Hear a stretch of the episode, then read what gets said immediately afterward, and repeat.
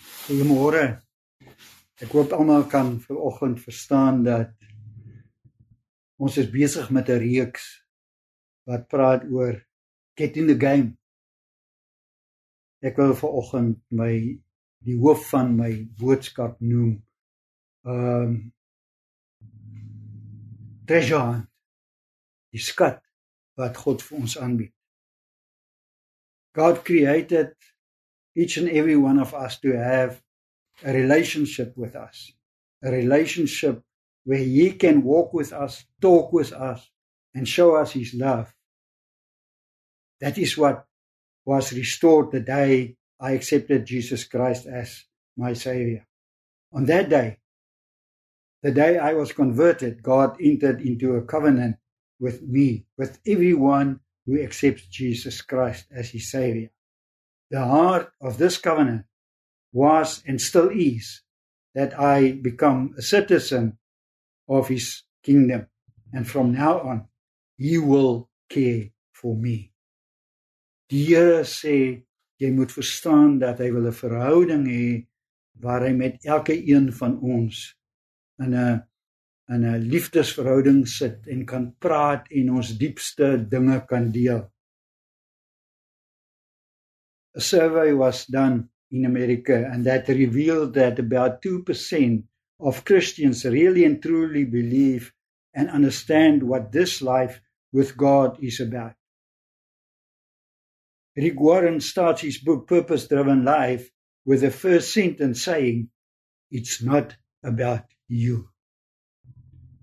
Hierdie verhouding wat God met ons wil sluit is God wil vir ons geniet. Daarom wil hy vir ons enige iets gee wat ons hart begeer en sodat ons kan doen wat hy wil hê ons moet doen. I hope from this month's uh, newsletter and the messages from the previous 3 Sundays we all understand why our series is called Get in the Game. From the day that Jesus started his ministry saying repent for the kingdom of heaven is near. Dit was 'n uitnodiging.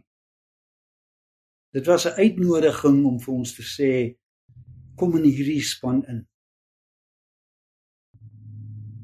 In hierdie span is dit anders. Van hierdie dag af, from this day on, a new dispensation entered this world. From that day onward man would uh, hear and he can avoid the curse of this world caused by sin at the fall and have a treasure of living a heavenly life here and now on earth. For the purpose of this message, I assume that each and every one of you listening to this message did accept Jesus Christ as your Savior and that you are a citizen of heaven. Because I want to talk to you about treasures or a treasure that we have. Maar in hierdie skat wat ons in ons het, is daar dinge wat ons nie doen nie. So ons ervaar nie die volheid van die skat nie. With your answer in mind that I want to ask you are you still next to the field where each spectator has his own opinion of what is going on? Going on on the field, um, yeah, and going on in the hearts of the people on that field. Or are you a part of the game on the field where all the players and the coach have one mindset of unity and needing one another in this unity, there is sense of belonging and joy and purpose in this life. Costa Mitchell wrote a book, Love Yourself, wherein he explains how your subconscious mind is filled with information. You can use the information unknowingly in all your decisions and action. In the same way, sin into our lives to the deepest depths of our being. You don't know where it is stored and you don't know how it influences your life, but you live in it. Costa Mitchell sê dat van van voorgeboorte af, van uit jou moeder se baarmoeder tot jy 6 jaar oud is, bou jy jou onderbewussyn op. En hierdie inligting gebruik jy om te lewe, om besluite te neem. En ons noem dit om jou opinie uit te spreek. Maar ons moet ons moet net oppas uh dat dit nie dit regeer ons lewe. En God het dit kom regmaak. Dis hoekom hy ons 'n nuwe lewe gegee het. This is then where Jesus says Matthew 12:35 A good man brings things out of the good that is stored up in him and the evil man brings evil things out of the evil that is stored up in him. And also a very uh, uh other statement, uh, Matthew 6, 19, 21. Uh, oh, dis baie. Do not store up for yourselves treasures on earth where moth and rust destroy and where thieves break in and steal but store, store up for yourself treasures in heaven where moth and rust do not destroy and where thieves do not break in and steal. For where your treasure is, there your heart will be also. Ons moet verstaan dat die Here kom en hy verander hierdie binnekant van ons. Hy hy gaan in en hy Hy maak dit wat vir ons 'n uh, 'n evil mens gemaak het, vol sonde, vol ongeregtigheid.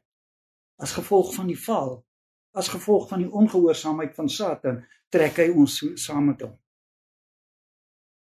En in Jesus Christus toe ons nuwe lewe gekry het, het ons 'n nuwe skepsel geword. Hierdie ou dinge is verby en 'n nuwe het gekom.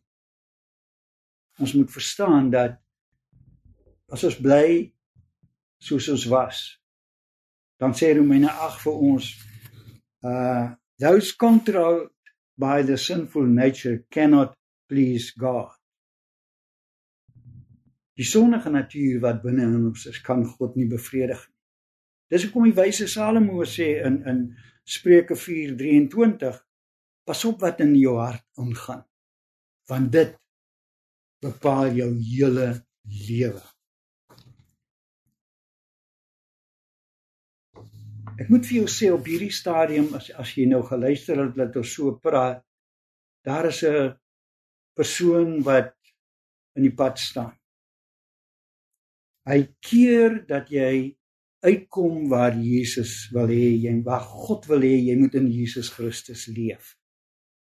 Dit wat God vir jou aanbied, staan hy teë. En hierdie ou se naam is self. the self is the person that's in the way. If God talks to you, it's strange things because you want to be in control. In Matthew 19:21 God says if you want to be perfect that this is what Jesus said when he walked here on earth if you want to be perfect go sell your possessions and give to the poor and you will have a treasure in heaven then come and follow me. Uh, another scripture. You can see this. This is uh,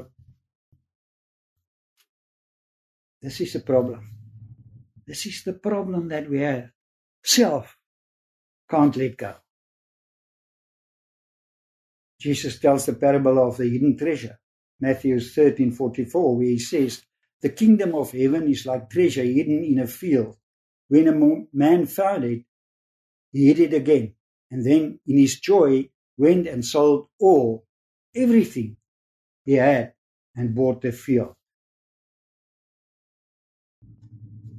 The root, the heart of my message today is the treasure Jesus is talking about is this deep personal relationship with the triune God. It is underlined by Sell your possessions. And in his joy, he went and sold, sold all he had. I can't have that treasure if I only believe that I'm converted and that I will go to heaven one day. What about the promises that we've got in Bible? Uh, do we have any expectations because of those promises? Do you do we think it's it's mine? God said this to me. Ephesians 1 3 says, Praise be to the God and Father of our Lord Jesus Christ, who has blessed us in the heavenly realms with every spiritual blessing in Christ. Hoor ons dit? Verstaan jy wat dit sê? Die Here wil vir ons uit ons sokkies uitseën. Hy wil vir ons help dat hierdie lewe joyful is. Daar is ook uh, Handelinge 1 vers 8. Maar julle sal krag ontvang wanneer die Heilige Gees oor julle kom. Ons dis hoekom ek gesê het ek glo ons behoort almal aan die hemelkoninkryk. Toe ons Jesus aangeneem het, het ons laat doop. Toe die Gees van God oor ons gekom. En ons het hierdie Gees binne ons, ons het 'n krag binne in ons die krag wat vir Jesus uit die dood laat opstaan het is binne in ons. So om 'n verhouding te bou. Om 'n verhouding te bou moet ons so bewus wees van wat ons gekry het en wat ons het. Wat in hierdie verhouding opgesluit lê. Dink maar daaraan toe jy 'n huweliksmaat gekies het of 'n maat vir jou lewe gekies het. jy wil daai persoon se alles hê dit wat daai persoon van jou kan kan bied en jy wil jou alles gee vir wat jy daai persoon kan bied. So building a relationship like John 14:21 and 23 whoever has my commands and obeys them he is the one who loves me. He who loves me will be loved by my father and I will too love him and show myself to him. Jesus replied, If anyone loves me, he will obey my teaching. My Father will love him, and we will come to him and make our home with him. Ander vertaling sê and we will dwell with him. En ek en jy moet verstaan. Ek en jy moet verstaan dat die Here het onthou die die gelykenis van die wingerd. My vader is die tuinier, die landbouer. Ek is die wingerdstok en jy is 'n loot. Jy kan alleen vrugte dra as jy in my bly. Jesus in us and us in Jesus. With Jesus in us, just think where you are.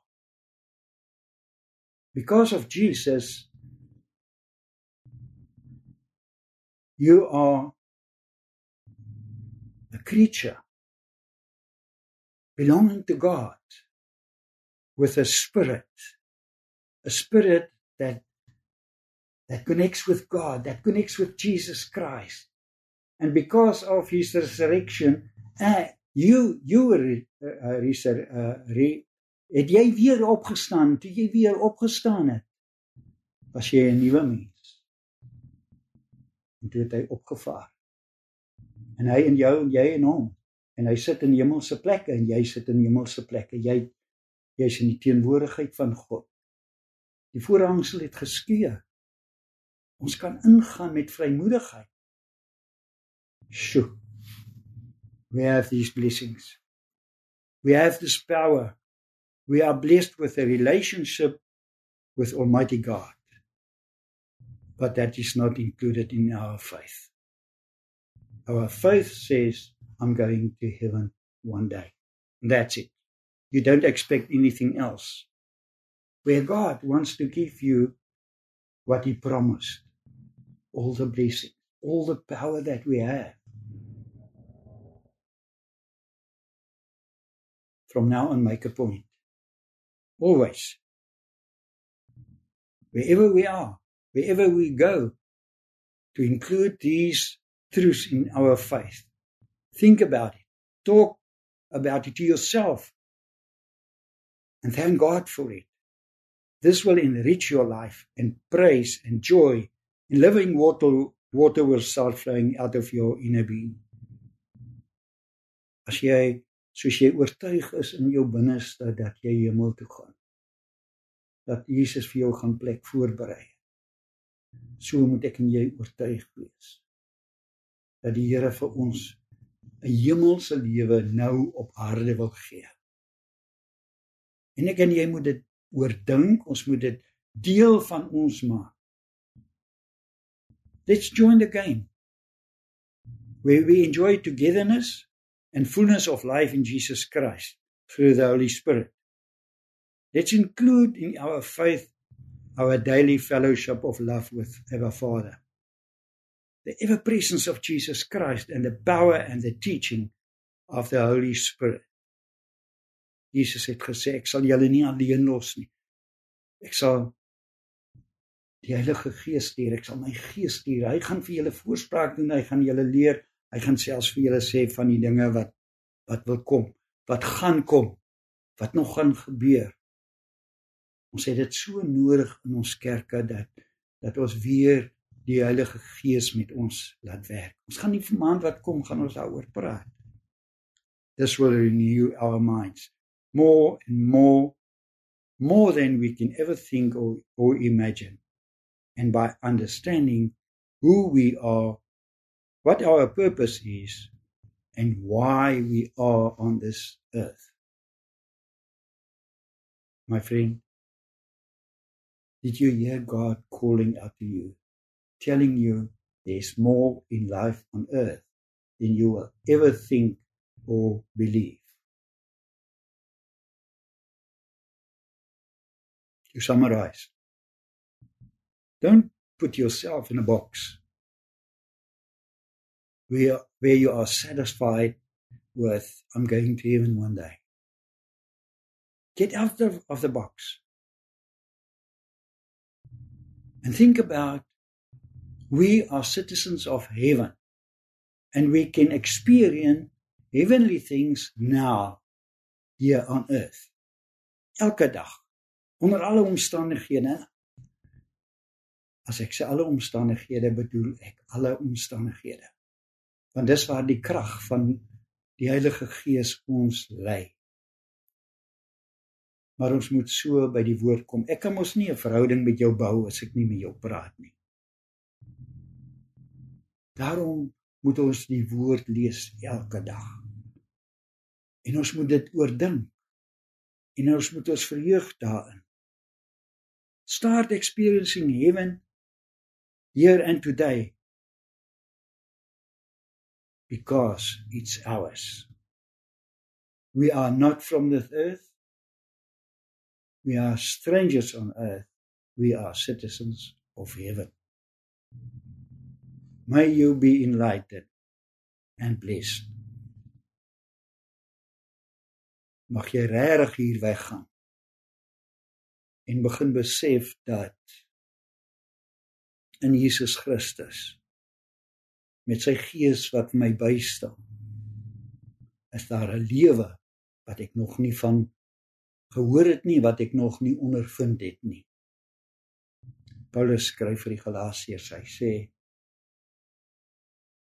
moenie dat julle sin julle sondige natuur vir julle beheer nie dat julle lewe deur die Heilige Gees beheer word.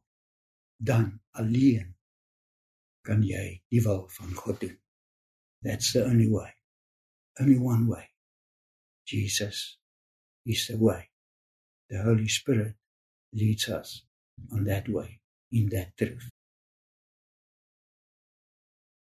And all believers say, Amen.